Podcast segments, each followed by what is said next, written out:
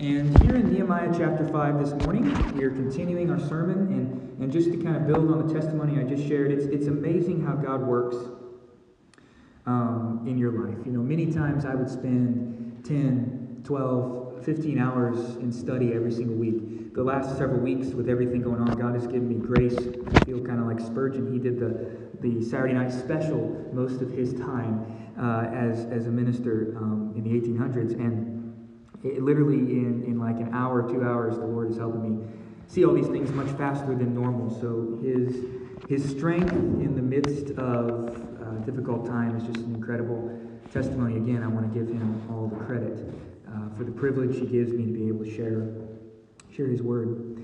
So in Nehemiah chapter 5, if, if you want to stand, you can. I'm not going to, but uh, Nehemiah chapter 5, I'm going to read this whole chapter and then we'll walk through it and, pray like we normally do.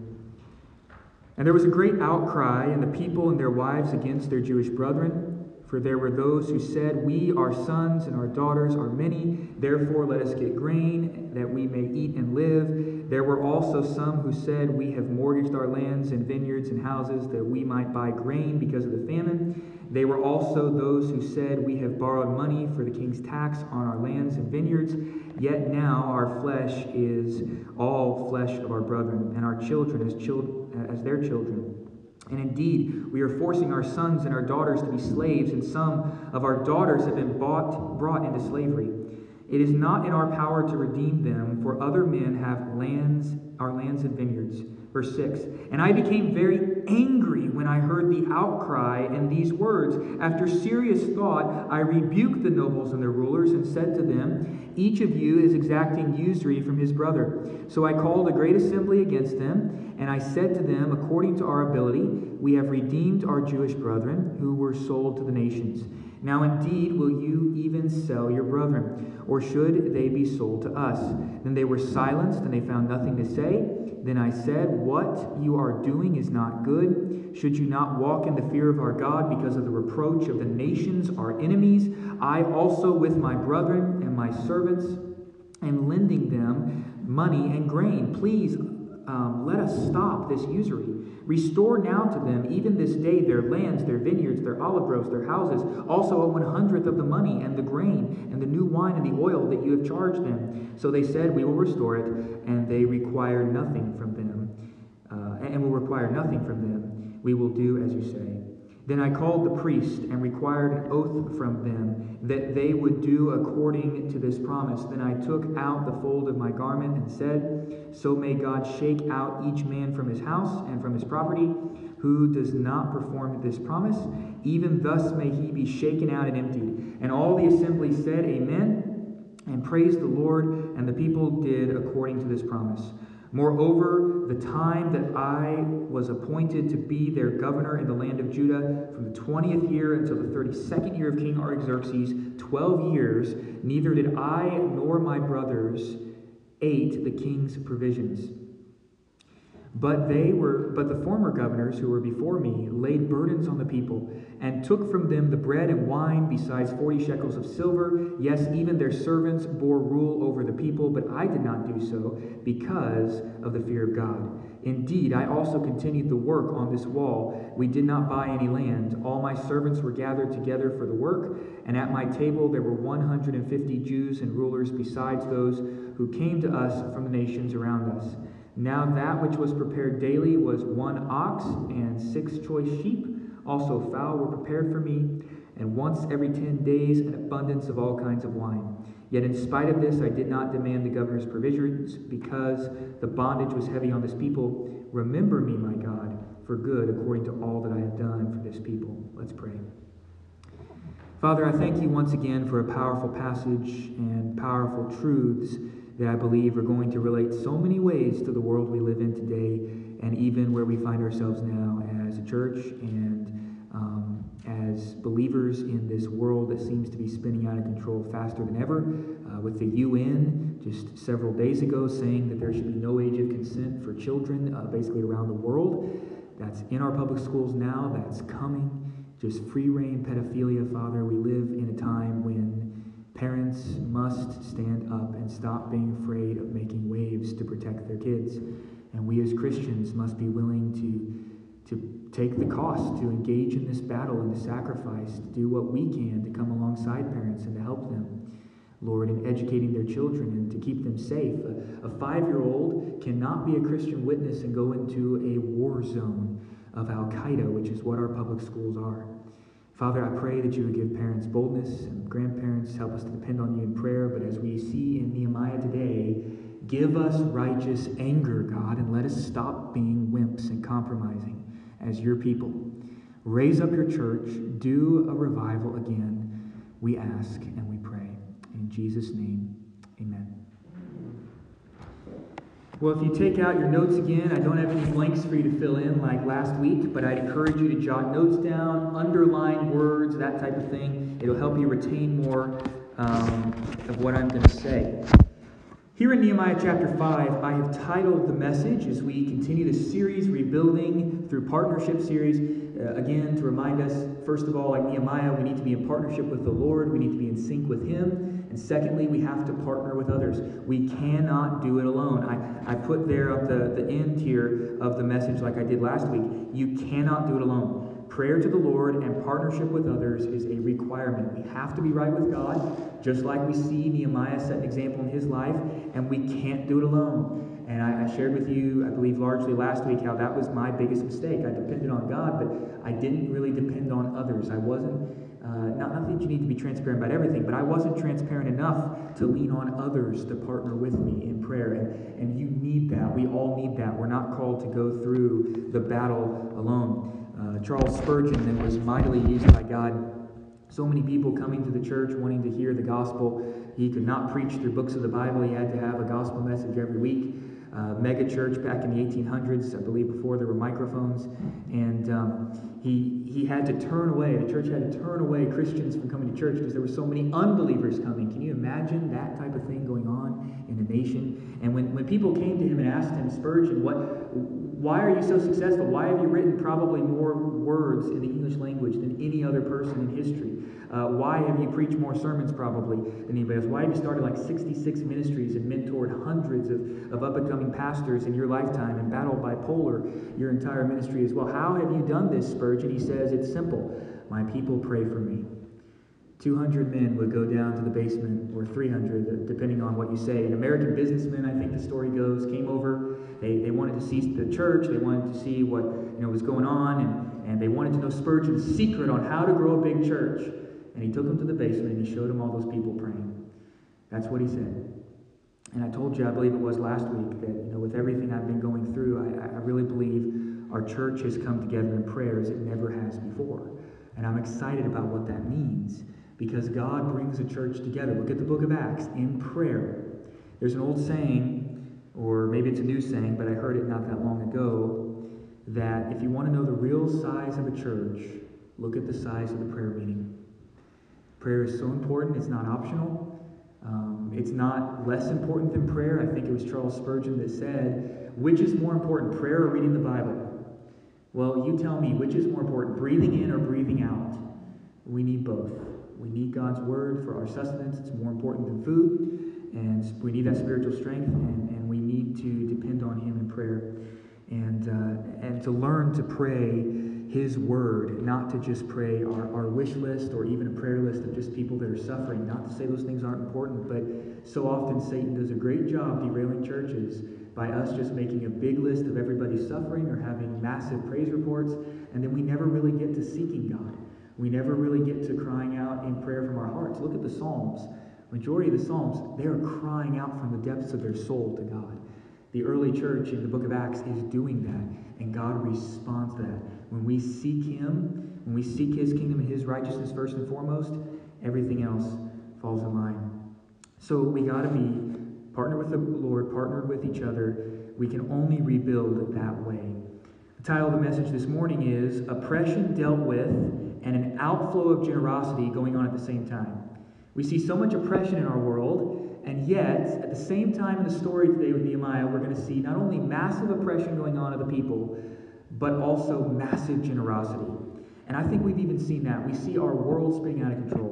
Mentioned last week. We see violence increasing. We saw that in, in all the threats and stuff in the message last week in chapter 4, where they constantly had to stay vigilant. You can't give up. You got to rest at the right time, not give up just when it gets hard. You got to hold that line and be ready to both have your trowel to keep rebuilding and your sword and to hold your role. And, and you have to remember, we're not fighting this alone. As it said back in chapter 4 and verse 10, that our God will fight for us. And I share with you that illustration when the Israelites were uh, leaving Egypt and they had their back against the Red Sea and they're terrified. Moses was led by the Lord to tell them, Stand still and see your God fight for you. You don't have to fight for yourself. Spiritual warfare is totally mistaught many times. We're supposed to stand on God's word, but show me in the Bible where it says we're supposed to take authority over Satan and demons in hell. Never have I found that in Scripture. I find in the book of Jude an angel rebuke a demonic force, I believe Satan himself, and say, The Lord rebuke you. The angel doesn't even say, I take authority over you in the name of God. We hear that type of stuff. But God will fight for us if we depend on Him. And so when we stand firm in this battle, we have to do that. Everything going on this week, I shared some of that with you. I, I prayed for hours. I didn't turn back to workaholism like I would have done in the past before sabbatical. I spent hours and hours and hours in prayer. Not to make me sound super spiritual, it was not easy. And God responded, and God responded with dreams and with encouragement at the right time. And I, it was such a long story. I'd talk for three hours just about the last week if I pointed to everything God did. But He sends just the right time, right thing at just the right time, and He fights for us. Spiritual warfare is real. And the reason why we don't usually experience it, I firmly believe, is because we're really not that spiritual. We're comfortable with staying far from God. We're comfortable being familiar with God, but we don't want intimacy with Him. And so we stay back, and, and, and familiarity with God is the biggest danger in our Christian walk.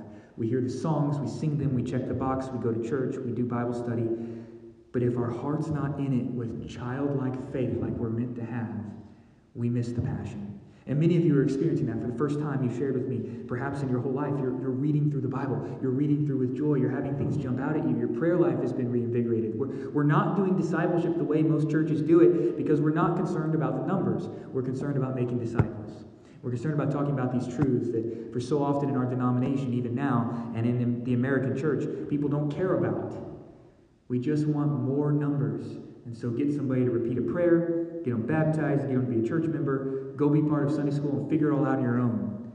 And we spiritually abandon people rather than walk with them. And that's not just a pastor's job, but it has to start with the pastor. It takes you all, and you all have stepped up so much in this time. So um, we're going to see here Nehemiah is going to deal with oppression.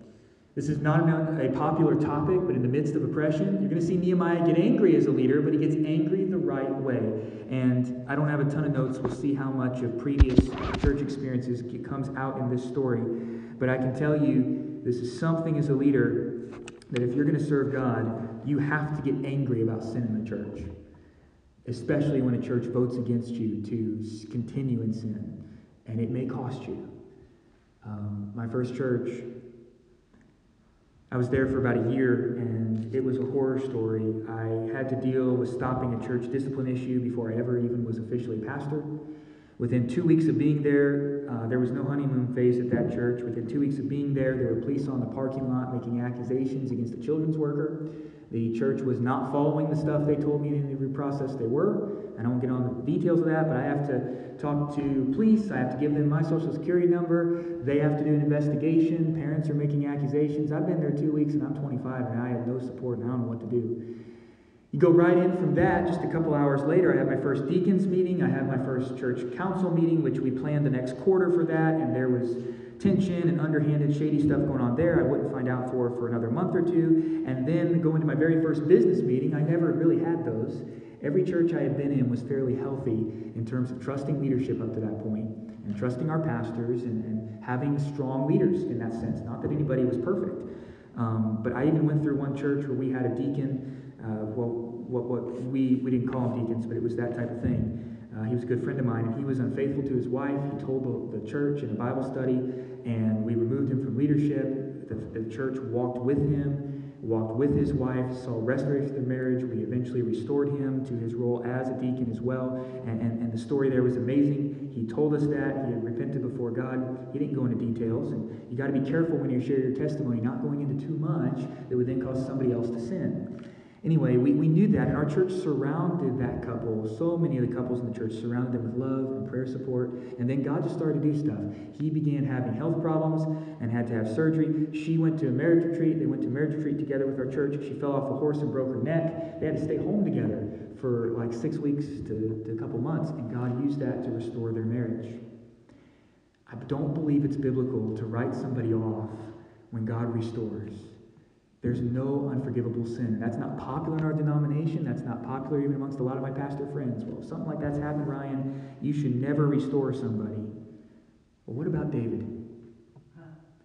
We need to be biblical, not just caught up in whatever Southern Baptist tradition is. I don't care what Southern Baptist tradition is. I don't even care what other pastors say. Not that I'm trying to go against my fellow pastor friends, but if it doesn't line up with the Bible, we got to stand on the Bible. And there's no unforgivable sin in the gospel.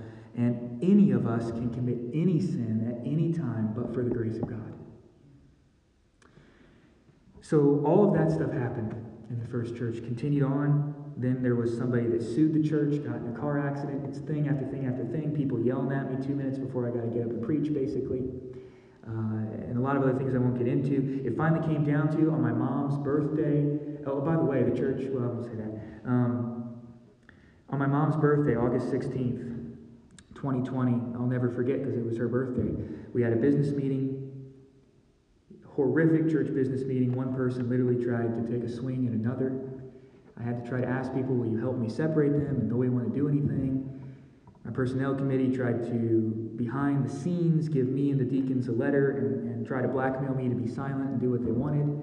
I looked at my deacons and said, I don't believe any of this is true. I'm pretty angry. You tell me if it is, because here's how I'm going to handle this. 30 minutes, 45 minutes when we go to that business meeting, I'm reading this letter to the church. Because you have to expose this type of thing. You can't just not deal with it. And what's going to happen tonight, I even told them, is they're either going to be on church discipline and out of power, or I am going to leave. That is what has to happen. And so I walked into that meeting and began to have my character assassinated and told up and down all this different stuff. And I started to defend myself and I stopped. And we had a, we had a cross up in, in the back above our, uh, that was illuminated with lights above our, um, our baptismal. And that was on. We, we had a really big church, um, sanctuary that could sit like 250 people. And uh, so everybody liked, they liked in business meetings to go to the back. They didn't want to be too close to the front, which I think is because they would be convicted. So we'd have the lights off in the, the front, and I could see this illuminated cross. And as, as I was going to defend myself, I didn't have to stop. I just had to turn around and look at the cross and remember, Jesus didn't say anything to defend himself. He just took it. And so I took it. I didn't say anything. And it came down to the vote, and it was almost 50 50. Turned in my key. I walked out. I wasn't in there, but I was told later on there was cheering by the group that thought they had won. The chairman of the deacons walked out right behind me. He said he was with me from the beginning. He and his wife walked out. They left the church as well. On the parking lot, I did everything I could to encourage people. I don't usually cry, but I was in tears. Because I had one person telling me, Ryan, because this is the history of this particular congregation, just split, go up the street, start another church. I said, I will not do that. Temptations came like that right away, literally within a minute. Well, just go start another church. I will not do that. And I'm on the parking lot talking with people that are brokenhearted. You, you can't leave, Ryan. You can't not be our pastor. I, I can't stay. You want me to stay as chaplain. You want me to teach you the Bible, but you won't let me be your pastor. You won't let me, you'll let me preach what the Bible says, but you won't let me lead you to stand what it says.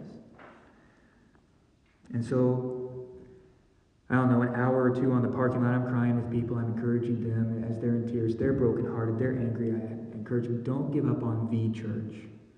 You may not be able to come to this church, but find a place where you can find healing. Don't give up on Jesus. Don't give up on him. Called Brother Chad on my way home after that. Let him know what had happened a little bit and said, I really hope that God uses this to somehow help the church because there's so many spiritual strongholds here. Hopefully God will use it to turn things around. And sadly, I don't think it ever has, uh, which is still a burden because I still live not that far away. And my, had a pastor friend I went and talked to within a few days that told me what I went, was going through was like divorce because of the relationship of a pastor and a church. And I went through that. I went to my previous pastor at Faith, uh, Faith Baptist. Some of you have talked with him, or you know, you know, we've been talking with them some. And Uh, I, I, told him, look, I, am not asking to come lead. I'm not asking to come be a member or anything. I just need to sit on the back row and heal for like six to eight weeks. And both he and Brother Chad told me, don't you wait too long. You need to jump in. You need to get back in ministry. Don't wait too long. But I benched myself for six to eight weeks. Began to get the phone calls from people Ryan, you never should have been pastor. You should be an associate pastor. You're not ready. You're not a strong enough leader. You're not good enough. Only a few pastors would come alongside me and, and support me. The ones that, that did support me tried to fix me. They told me my issue was leadership. I wasn't a good enough leader. I wasn't strong enough. And I told you last week, they tried to teach me, based on our denominational training, how to manipulate people and how to be a strong leader and not be transparent. Jesus was a servant leader. He was not a strong leader who just kept everything tied up in himself. And so I rejected that stuff.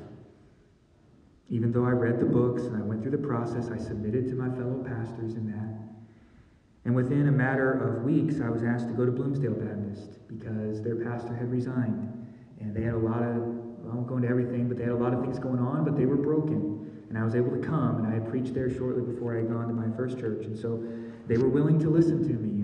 And they called me the all business pastor because they always asked me to come on business meetings Sundays, and I would tell them hard things. You all know that I can be blunt, but you also know my tone when I'm blunt. And I helped them walk through that. And they asked me to stay, and I said, I can't stay as your pastor. It was too similar to what I had left.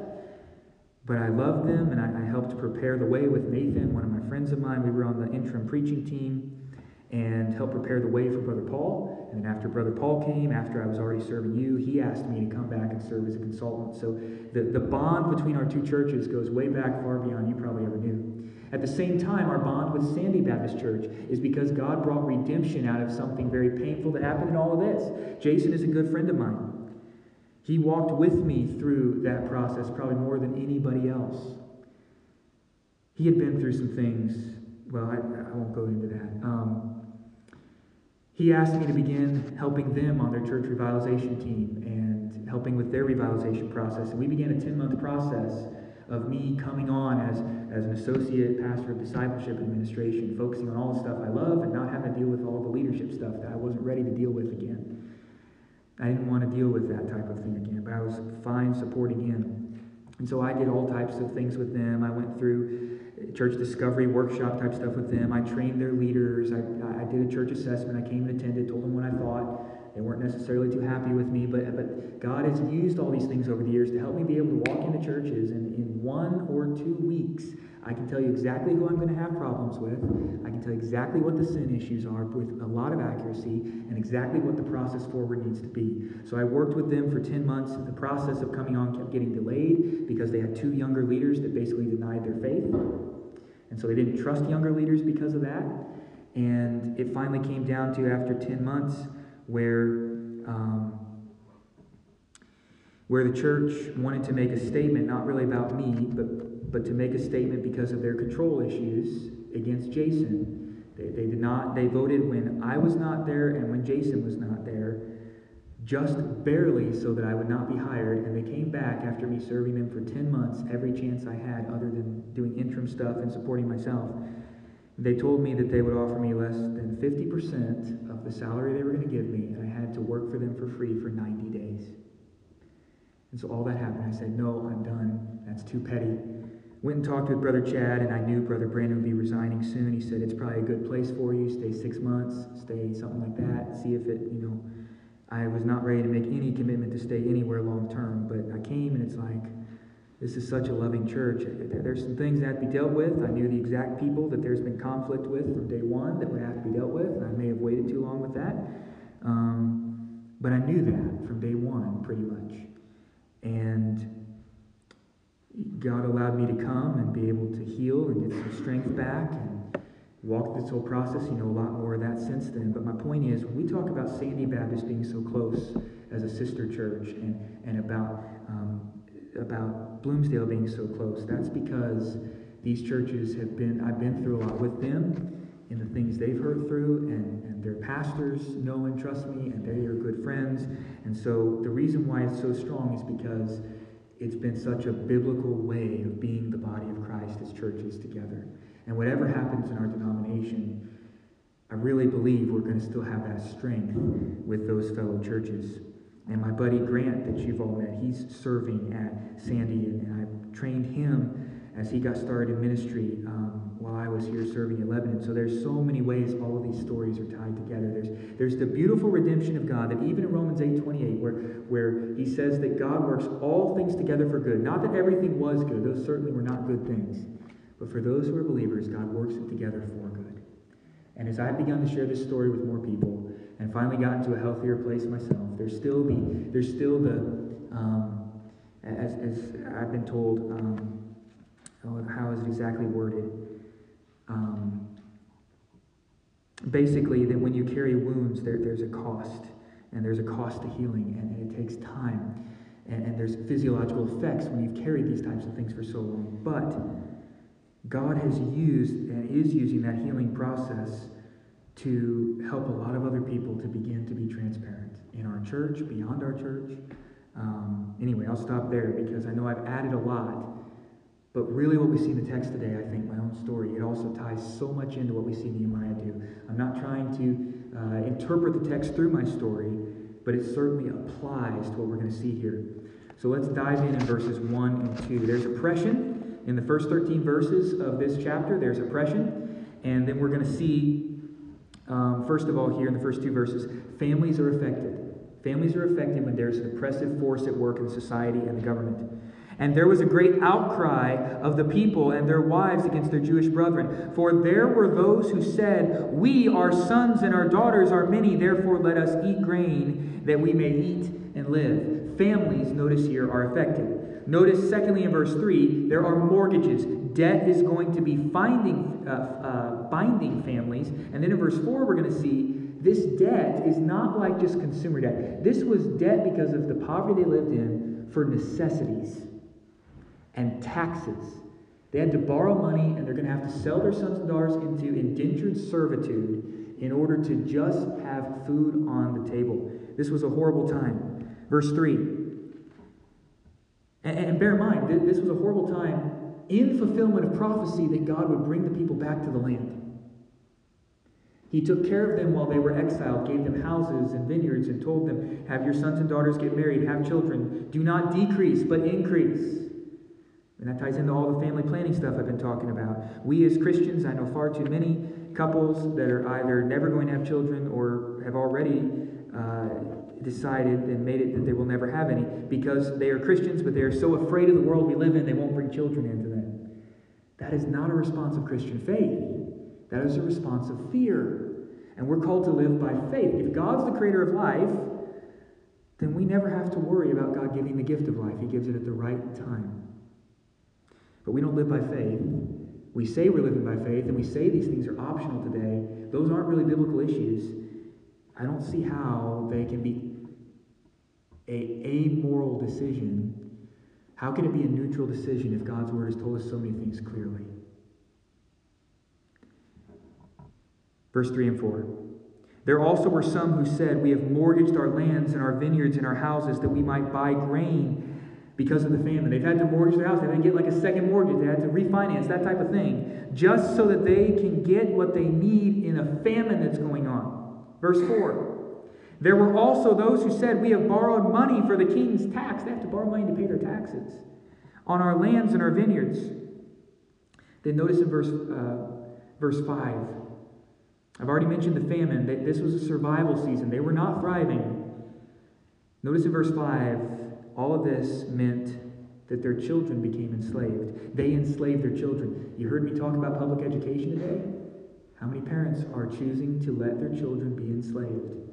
How is two hours in church on a Sunday, maybe, going to reverse you sending your children somewhere for 40 hours a week, teaching them everything godless, and you don't disciple your own children at home? You expect the church to do it. There's a reason why I've said everything I have about children's ministry from the very beginning because it is an idol that so many Christian couples depend on We will do our best, but we can never replace you as parents and grandparents in your children's lives. You reading the Bible with, you don't have to have all the answers. You reading the Bible and praying with your family, men, with your wives, that makes all the difference. You do that, the statistics are there. It's like 97% of the time, your family is going to follow your lead if you do that. 97%. If mom alone does it, it's like 17% of the time. If kids alone do it, and so often we focus on reaching kids first, 3 to 4% of the time the family will follow if we reach kids first. Only 3 to 4% of the time.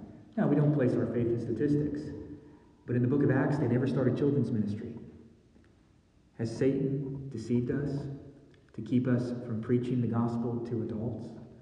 from calling parents to be who they're meant to be, from calling men to the role God's created them to be. These things, all the way back in Genesis, matter. There's a reason why Satan attacks them. If he can get us to have no purpose, if he can remove God as creator, if, if we're just purposeless, mindless blobs, cosmic accidents, and there's no God, no wonder we see the world how it is today. And no wonder the Christians that choose to believe the same thing have such weak faith and are so compromised and anemic spiritually.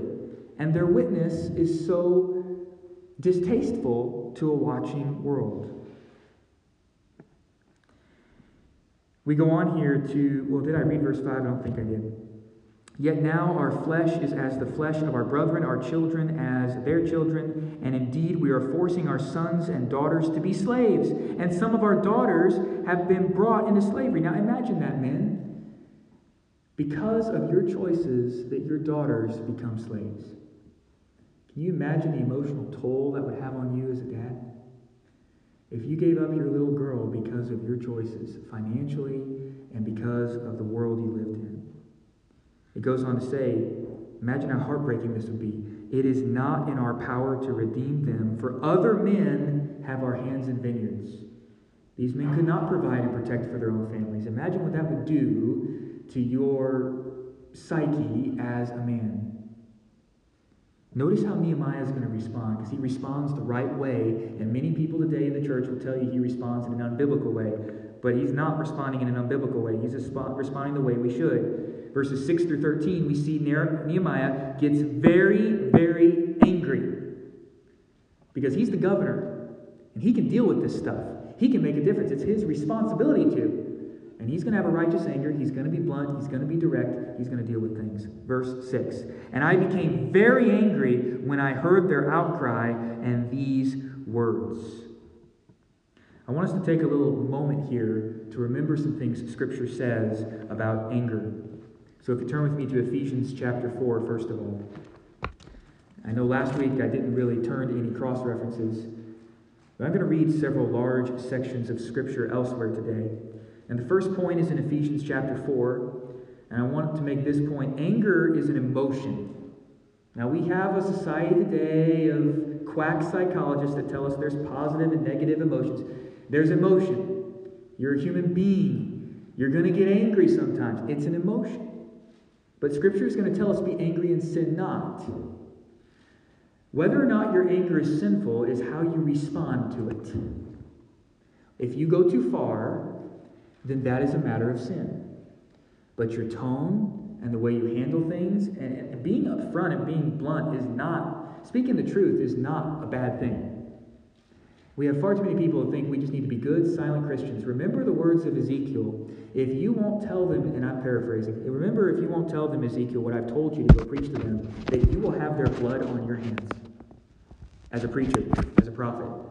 But if you tell them what I've told you, your hands will be clean, and what they do with it is up to them. Ephesians chapter 4, 25 through 32. Therefore, putting away lying, let each one of you speak truth with his neighbor. There's the truth thing. For we are members of one another. It's a reason why you need a church family. We need one another. Living the Christian life without a covenantal blessing of church membership is a lot like living life, living with someone who's not your spouse, and never entering into a covenant. Be angry and do not sin. Do not let the sun go down on your wrath. How often do we let things stew for multiple days rather than not letting a day go by before we make things right, before we apologize? If we live that way, our world, our churches would be a whole lot different. But instead, we let Satan make us afraid of conflict. And we clam up and we refuse to humble ourselves. And when we do that, Satan gets a foothold and he nurses the hurt and it gets strongholds in our lives. It affects us many ways. That's what it says in verse 27, what I just said about a foothold. Nor give place to the devil. Don't give an open door to Satan. God's word's been given to us for a reason. It's, it's timeless, it's timelessly relevant, it's very clear. You don't even have to really think too hard about how to apply this. But when we don't do it, we give Satan an open door. And while I do not believe that Satan can ever possess a believer, he can oppress a believer. Verse 28 Let him who stole steal no longer but rather let him labor, working with his hands for what is good. Notice the change of the gospel. Whatever you once were in Christ, that's gone. You're a new creation. During everything that went on this past week, I had a friend that called me up and said, Ryan, you got to stop being so hard on yourself. You're carrying the weight of the world on your shoulders. And yeah, I have for probably at least half my life. He said, You have to be so worried about the fact that you've made a mistake or even that you've sinned, not to minimize sin. But he said, You have to recognize God is bigger than your mistakes. And you can trust him that he can, he can take whatever mess you've gotten into or whatever mistake you've made. You got to realize you're human and that God is bigger than whatever it is. Stop worrying. So, what if you make a mistake? You're going to, you're human. Not to minimize sin, but you can't carry that burden on your own. That's a powerful lesson I had to learn. And when I shared that with Hannah yesterday, she's like, You put exactly into words what I have been learning this week as well. Goes on to say, Rather let them labor, working with his hands what is good, that he may have something to give to him who has need. Why do we work? We work so that we can be generous. The point of working is not to just not that it's unwise to save for the future. There's proverbs about that and prudence and investing. Nothing wrong with that. There's many scriptures. But why do we work? So that we can be generous. The point of ever being wealthy, and, wealth, in my opinion, is simply you have more food and water and shelter than you need today. You can live in a tent. They did it for 40 years as Israelites. Missionaries do it today. You don't need really that much, if you think about it, to survive day to day. Why does God give us wealth? So that we can be generous. It's not about holding on to it. Here's the thing if you struggle with greed, you will struggle with greed whether you have $1, $100, or a million dollars. Doesn't matter. We work so that we can have something to be generous to those who have need, him who has need. And this is going to play a factor in what we're going to see Nehemiah do exactly. Let no corrupt word proceed out of your mouth, for what is good for necessary edification. Say what's necessary, say what's truthful. Do it with, as I shared last week, gentleness and respect and brokenness for the other person's spiritual well being. Not just so you can look better or be better than them. If you're broken for them, and that's the way I went to our Southern Baptist president. I did not go to him in his face pointing a finger. I said, I went to him broken, clearly in my demeanor, clearly in my words, and he just looked at me and said, it's not a matter of sin. I, I, well, he said, I, I don't need to repent. I think that was exact words for anything. And basically, it's a neutral matter, and he just turned away and started talking to somebody else. We are to go to someone brokenhearted. Jesus has laid out in Matthew 18 how we deal with church conflict. That's why some of you know the stories, now we can know the details, but why, when we had that here several months ago, I had two people sit down in the same room. Why others will not be allowed to continue to try to exert power. Because we must stand on the truth of God's word. It's not because I'm on a power trip. I don't like this stuff. But Jesus has told us what to do. And we have to do what his word says and let the, whatever the consequences be remain with you. Charles Stanley passed away this last week, I believe. Great man of God. I remember one of his quotes. And you know, all these old guys that have been so faithful are dying, and it's like, Lord, raise up more, because I don't know many people my age that are actually believe the book anymore. I know a lot of people in seminary I've gone to that they compromise left and right, and most of their churches probably don't even know how unchristian they really are if they dove into it. But one thing I remember from Charles Stanley is that he said, one of his famous statements, I think it came from his grandfather, who was very influential in his life obey God and leave all the consequences to Him. That's how we have to live.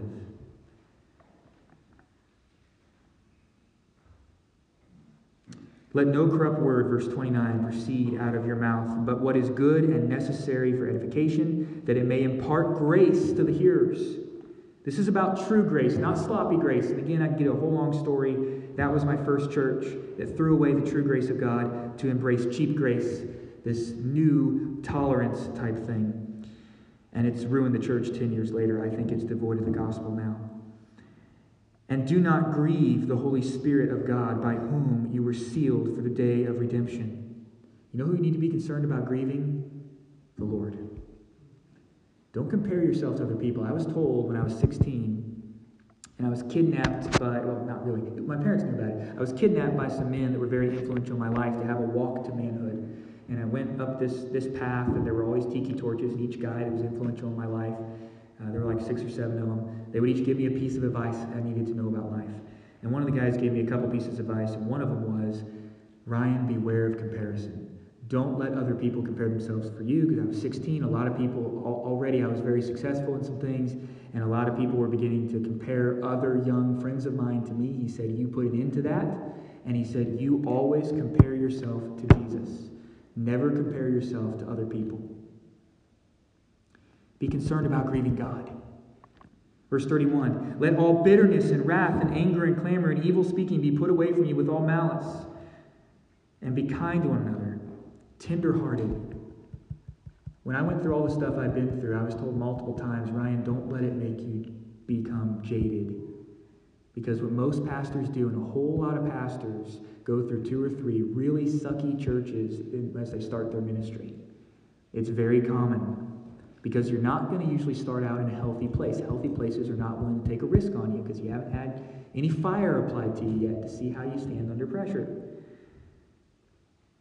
But don't let it don't let what happens to so many pastors happen. So many pastors become hard-hearted, and every three years they have their sermons, they go preach them at another church, they stop growing spiritually, they look spiritual, but that's just what they do. They go into another church, they preach the exact same sermons, they get tired of it or conflict happens, they don't want to deal with it, and they just continue to be part of the problem.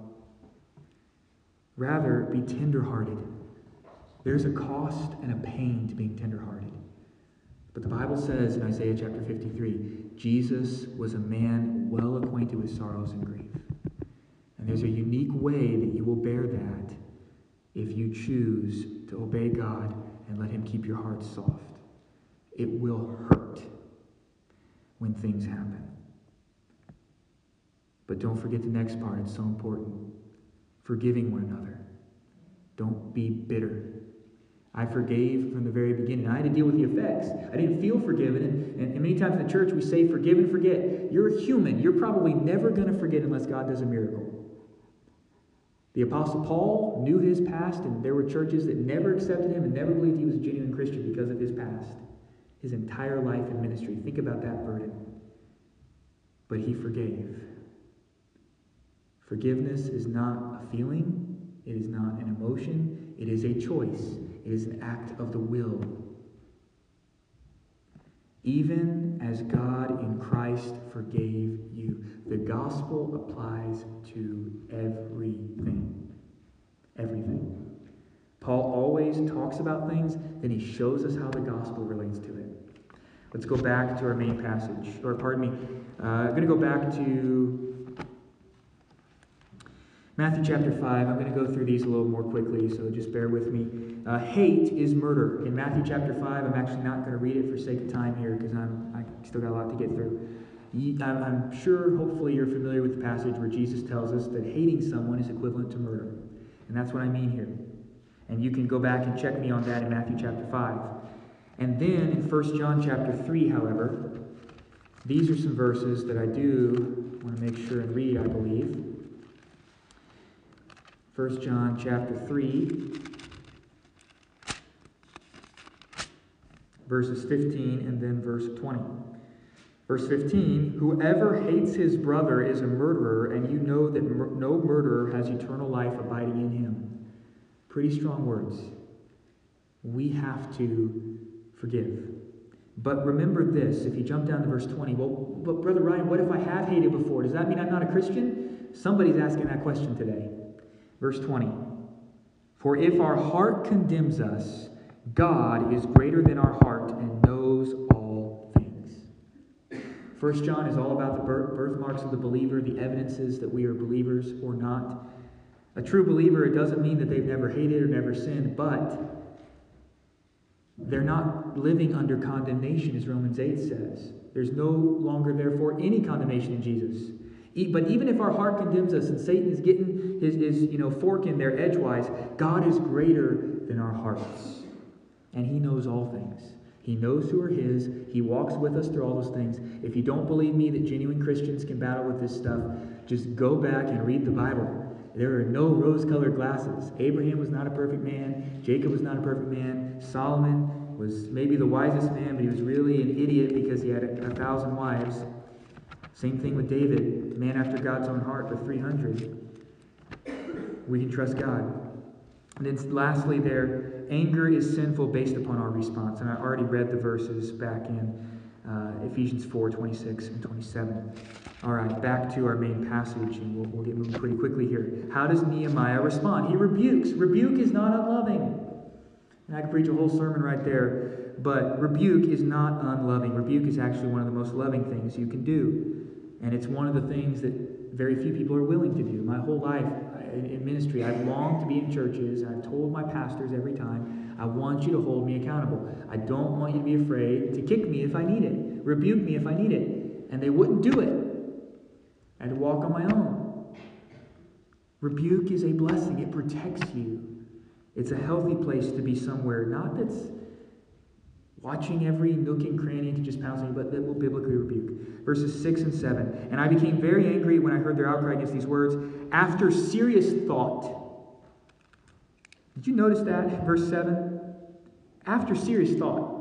Nehemiah doesn't just jump and pounce, he thinks. After serious thought, I rebuked the nobles and the rulers, the people that were causing the issue, and said to them, which is basically like the politicians and the leaders, each of you is exacting usury from his brother, so I called a great assembly against them. Nehemiah doesn't just go to them one on one because this has been a public offense. Why did I go to Southern Baptist person, uh, Baptist president in person? Why did I make it public in a post? Because they are public leaders. You call an assembly against them because if they will not repent, and even if they do repent, a leader is accountable to repent in public, not just in private because of the responsibility they bear. When I've been wrong and I've had to repent of things in ministry, I've had to do so publicly. When I've preached something wrong and God's corrected me on that. And even though it's been public, I've many times lost a lot of friends because of it. We have to rebuke at times in public, depending on the nature of what it is. Notice in verse 7 Nehemiah deals with the issue, usury. Usury is exorbitant interest. It's like the idea of, of payday loans, oppressive type of interest that they, they prey upon people that are really having a hard time financially or, or that are just really foolish with their finances. And so it's incredibly crazy, outrageous types of interest that you have to pay on those loans. It's predatory lending. That's what usury is. It's, it's credit card interest. Scripture always warns us about debt. There's a reason why we focused on getting out of debt so quickly as a church. We didn't have a lot, but there's a reason why this matters. Because it's going to affect your ability to be able to serve God. And so many pastors are in the same boat. If you have debt as a pastor, it hinders you from being able to do what God's called you to do. Our missions organization, even our denomination, they may let you have a little bit, but I think they don't even allow you to have any debt, if I'm not mistaken. If you want to go to the mission field and you have debt, they make you wait until you get your life cleaned up. They expect, and I can tell you story after story of missionaries that God miraculously, in a couple of years, a couple called to go to the mission field, God gives them incredible jobs. They knock debt out left and right, and then they go. Debt matters. We got to treat it more seriously than we do. It hinders us from doing what God's called us to do. We're, we're spending interest on our uh, presumption of the future rather than trusting God. Many times, God will provide if we simply will wait on Him. And I do think there are some exceptions to that, and, and, there can be perhaps wise mortgages and stuff if it's not oppressive. There, you know, medical debt's a whole different story. That's about life. But that's not what this was. This was oppressing the people that could not even feed their own families in the midst of all this going on, and leaders taking advantage of them. Sounds like Washington, D.C. today, does it not? Senators and politicians that can enslave my generation and my children's generation and my grandchildren's generation with all of this stupid debt that we don't need just because they're in power. If I was ever in politics, that's the very first thing we do. We're going to cut a bunch of stuff because we don't need the massive welfare programs we have. Go get a job. You know how many people will not be allowed to get married because if you get married, you lose benefits? Did you know that the federal government wants women to have children out of wedlock, give them to the state to raise them? All the laws are set up this way. But if you get married, they make it harder for you financially. They make it harder for those that do things God's way and get married. We as Christians have to live by faith. And we have to trust God and obey what His Word says. So he deals with the issue. Verse 8 Oppressors were silenced and they're exposed for their wrong. And I said to them, remember, this is in public, according to our ability, we have redeemed our Jewish brethren who were sold to the nations.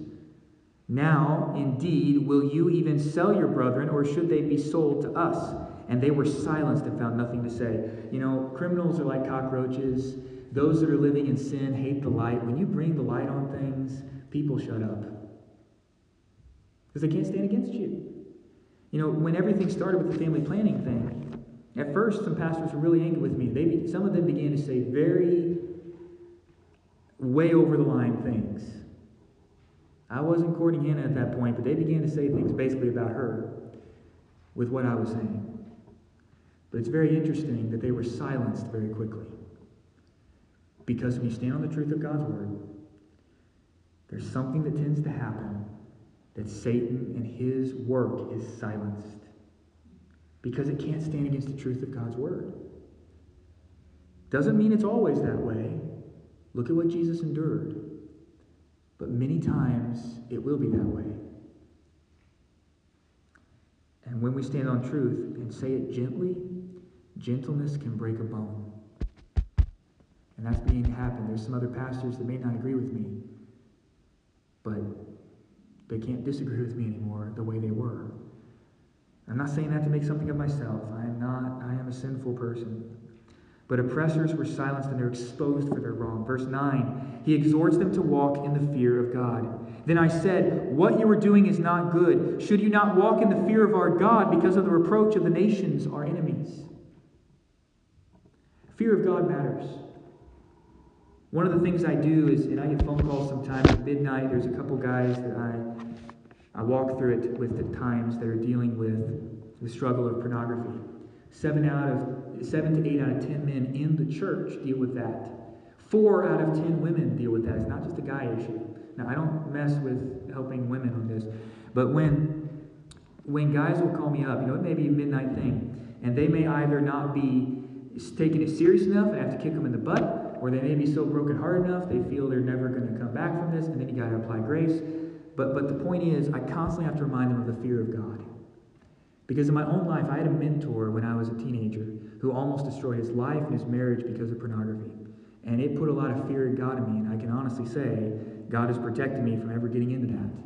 Not that I've never seen things in this crazy world I wish I wouldn't have, because we live in a horrible society, but Fear of God is what keeps you away from sin. We need a whole lot more fear of God and less familiarity with God. We treat Jesus like our boyfriend so often, rather, or a vending machine, rather than working out our salvation before Him with fear and trembling, as the Bible says. So notice, Nehemiah tells them and exhorts them, you should fear God. Verse 10 we're going to see that the lending needs to not be usurious, and I've already talked about that and defined that. So, verse 10 I also, with my brethren and my servants, notice Nehemiah doesn't do it alone, he has other people around him in this process.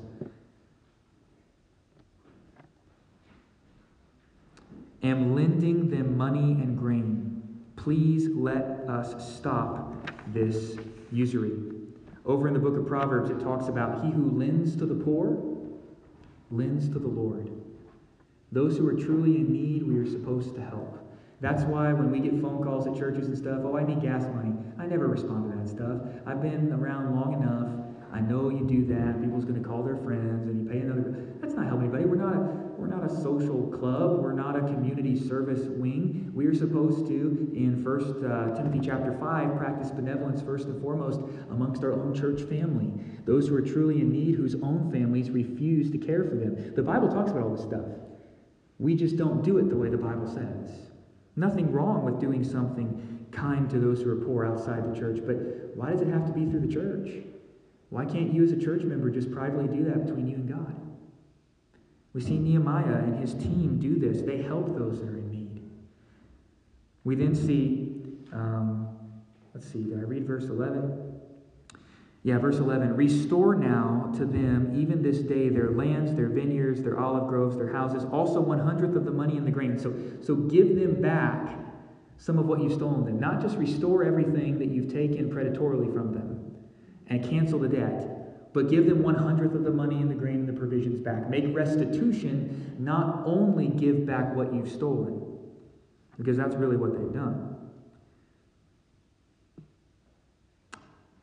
Give it of the grain, the new wine, the oil that you have charged them. And then we get into verse 12. Nehemiah requires an oath, he requires a promise. He doesn't just say, do this and let him off the hook. He says, leaders, you got to make a promise. You got to take an oath. You got to make a commitment for what you've been called to do. Verse 12. So they said, We will restore it and will do uh, and will require nothing from them. We will do as you say. Then i called the priests. So he brings the spiritual leaders into this. And they required an oath from them that they would do according to the promise. We tell politicians to take oaths on the bible. However we've had one president if i'm not mistaken take an oath on the quran. Why do we have that in our society? Because taking an oath in the fear of god matters and if you don't, you will simply be doing things in your own strength. Verse 13 shake garments as a witness, consequences of breaking an oath. You know, you may bear this in mind. Jesus tells the disciples to shake out their garments and witness against somebody, right, in the New Testament? Verse 13, Nehemiah. Then I shook out the fold of my garment and said, So may God shake out each man from his house and from his property who does not perform this promise. Even thus may he be shaken out and emptied. And all the assembly said, Amen, and praised the Lord. Then the people did according to this promise. He has that signal, that symbol of shaking his clothes out in the Old Testament as a, a symbol against them. And then we wrap up in the last five verses generosity. Generosity, verses 14 through 19. First of all, we're going to notice Nehemiah largely paid his own way. He secured support. Remember, God gave him the support of the king. He's coming on his own expense. He's going to refuse to take a burden upon the people because other governors have done that. Instead, he wants to be there and be there, there be an appropriate burden. I'm just going to go through all this and then I'll read it. He's going to say, Pay me less, essentially. Nehemiah is going to do this because he fears God more than worried about his own pocketbook. He's going to uh, expand his table and entertain hospitality to an extended amount of guests on his own dime. He is going to uh, not demand support, similar to the Apostle Paul, for sake of time. I won't go into all that today, but we talked about some of that early on when I came here. I think the first or second time, because I was going through uh, 1 Corinthians, and Paul talks about how he, he did not allow the church in Corinth to pay him anything because, one, most likely, the context of that was. Um, he, was in a city where there was all types of false religions. People had been to religion, have a lot of followers, so he didn't want that to happen.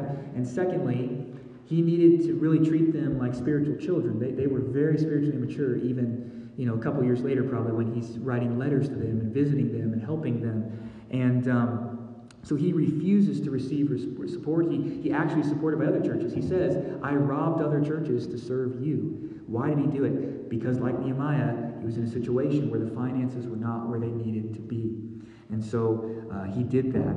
And he trusted God. He worked with his own hands. He went through massive anxiety and stuff, Paul did, and, and you could say burnout type stuff. You can go read that in, in, the Corinthian letters. But he did that out of love for them. So Nehemiah is not going to demand. And then we're going to see Nehemiah in the last part of verse 19. He's going to, going to turn to the Lord and he's going to say, Remember me.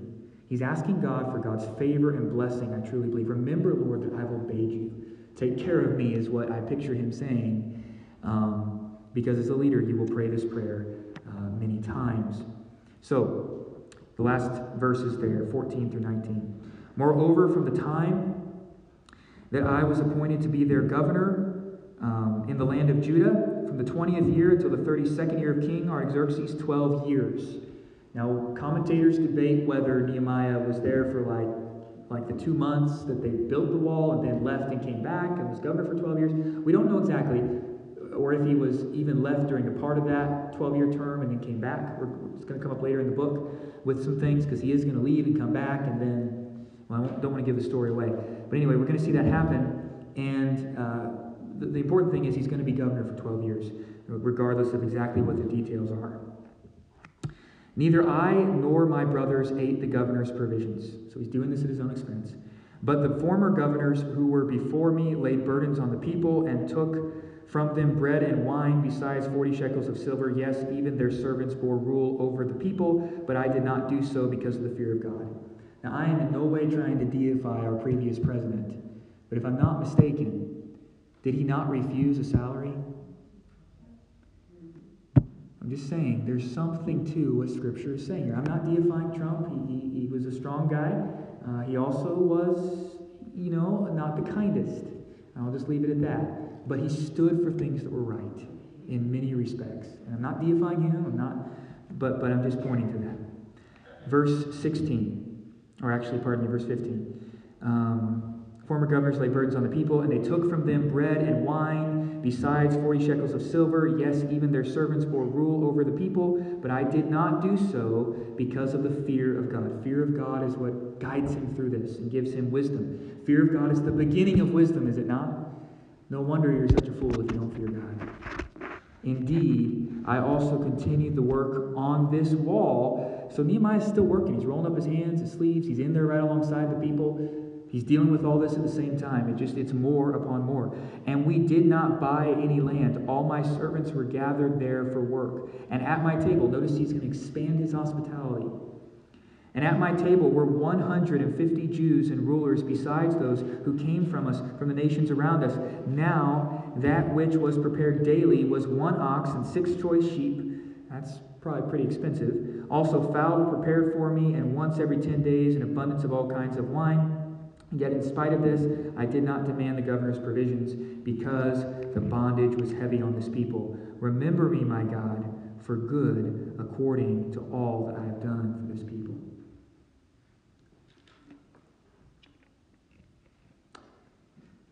That is chapter 5 today. And in a couple moments here, uh, Thelma, if you want to get that button to turn on, um, and Scott, if you'd be willing to push play on the tape. We're going to close today with a special song Thelma wanted to share in just a couple minutes. And this is going to be our time of altar, our time to think through. I know there's a lot I hit on, and you know you may have to listen to the recording to go back and get it all. But God's word speaks to the life that we live.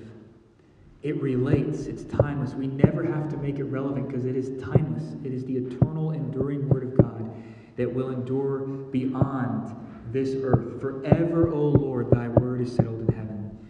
And today, if there's something you need to lay down with the Lord uh, privately, if there's something you need to pray about, if there's something you need to make public and, and testify about, simply let the Holy Spirit lead and guide you during this time. And you're welcome anytime. You don't have to wait till the end of service. You can come and kneel. At, you know, we don't have altars, but we have the steps. You, you can come and kneel at any time in our church before God if you need to, or go out and pray. Never think that you have to wait until the end of a sermon to get right with God. But if He's doing something, if the Spirit's doing something in your heart today, just respond to Him. So, um, come on whenever you're ready, Scott, if you'll